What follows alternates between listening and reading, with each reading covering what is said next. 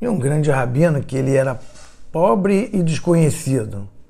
E ele vinha frequentemente é, visitar uma cidade, né, que tinha um cara também mais pobre ainda que ele e paupérrimo, mas mesmo assim recebia ele.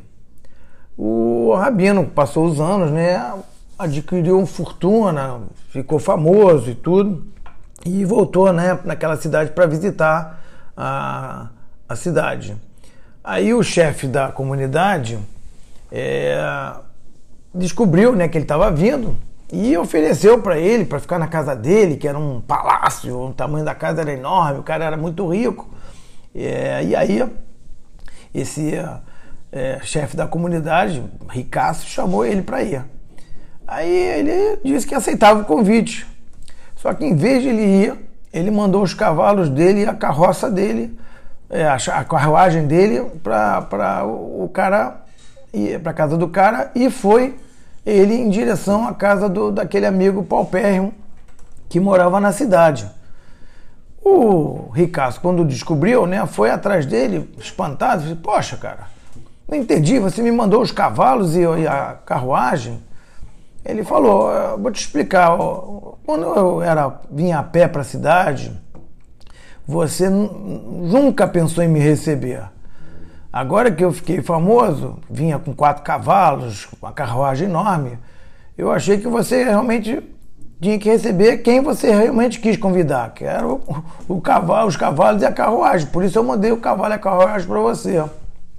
E esse sim é, é os hóspedes que você tem a honra de, de receber.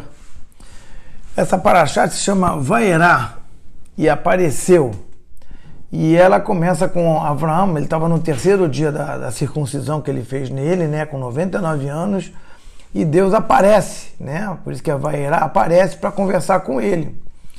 Só que de repente, na mesma situação, vem é, três viajantes que estavam ao longo ali na tenda do Abraão, que era uma tenda aberta para os quatro lados, porque ele gostava de receber as pessoas, né? E o Abraão fala assim: ó, dá licença, Deus, que eu vou agora receber as, aqueles três, aquelas três pessoas que estão ali que pareciam três árabes, né? Mas o próprio Abraão não sabia que eram três anjos, né? Que era o Gabriel, Rafael e Micael.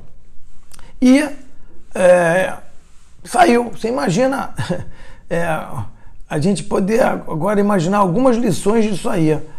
O, o Abraão estava recebendo convidados e falou que, que era, era mais importante falar com os viajantes do que falar com Deus. Quer dizer, uma coisa que a gente hoje não pensa, não pensa, não pensaria assim pela lógica, né?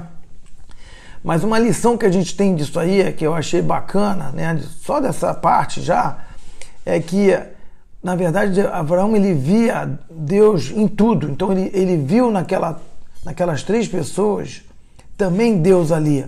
Então, na verdade, ele não deixou de falar com Deus, entre aspas. Ele, ele continuou, só que existe o falar com Deus no pensamento e existe o falar com Deus na ação. E ele transformou em ação, que era receber aqueles três, aquelas três pessoas e trazer para dentro de casa. Isso sim era também é, ter um relacionamento com Deus. Então, esse é um ensinamento que eu achei bacana. E ele, nessa passagem, fala que ele é, é dito que ele é, tinha que correr para fazer as coisas, pedir para preparar as coisas, mas ele mesmo supervisionava, né? Então também uma lição legal sobre isso é que a gente deve sempre tentar atender rápido as necessidades das outras pessoas e fazer nós mesmos, mandar alguém fazer, entendeu? É por isso que ele mesmo supervisionava as pessoas.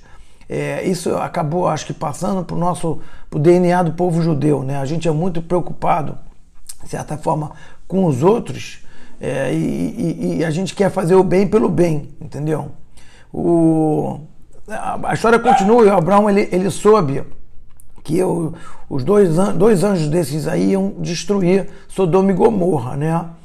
E é, é uma cidade, são duas cidades que só viam maldade, né? Tanto no desvio sexual, sexualidade, como também é, na, na parte da, do relacionamento com o outro, entendeu? E o que, que aconteceu? Ele simplesmente começa a negociar com Deus para ver o mínimo de pessoas, né? Que se a cidade tivesse justo, ele, Deus não destruiria. E chegou ao mínimo de 10, porque 10, é, menos que 10, Deus ia destruir a cidade. Realmente não tinha nem 10 justos lá. Então daí vem aquele minion que a gente ouve, né? Que é o mínimo que a gente é, usa para rezar. Quer dizer, é como se a gente tivesse uma comunidade mínima que dá uma força maior na reza. Então esse é um dos motivos também do nosso minion. Tem outros também, mas esse é um motivo é, do nosso mínimo. Então, a terminar, tem uma frase que diz que quem não serve, quem não vive para servir, não serve para viver.